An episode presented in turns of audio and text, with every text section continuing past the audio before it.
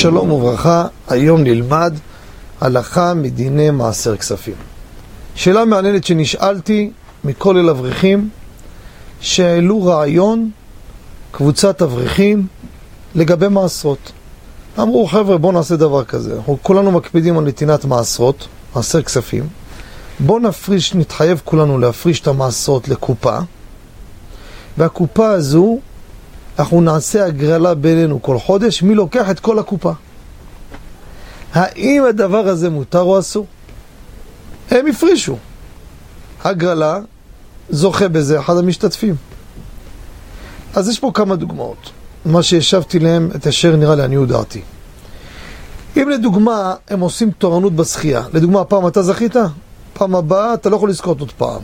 אז זה משחק ילדים, זה בעצם לחלק ביניהם את הכסף, אין שום היתר בדבר הזה. כי בעצם אתה עומד, כל מה שאתה תחזור אליך בעוד חודש, לא הפרשת ולא שום דבר. זה אין היתר, זה משחק ילדים, עדיף שלא, עזוב, כאילו לא נתן. אבל אם עושים הגרלה, הגרלה, לא משנה, אתה זכית עשר פעם ברצף, וההוא לא זכה, אבל רק במשתתפים בהגרלה, רק הנותנים משתתפים בהגרלה, לעניות דעתי זה מותר. לא גרם מכל הגרלה לצדקה, אני עושה פה הגרלה לקופה שניתנת עבור משפחות. מי משתתף בהגרלה? רק מי שנתן, כמו כל המוסדות. מי משתתף בהגרלה? רק מי שנתן, והתירו מכספי מעשר. גם פה יהיה מותר. וגם יש פה סבירות. אתם חושבים שברור שכל אחד מהם יזכה? עוד בצורה סימטרית אין סיכוי בעולם בכלל.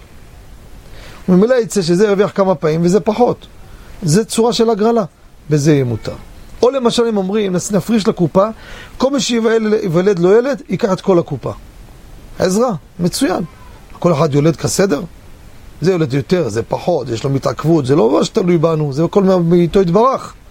גם זה תהיה אפשרות להתיר את הפטנט המעניין הזה. תודה רבה וכל טוב.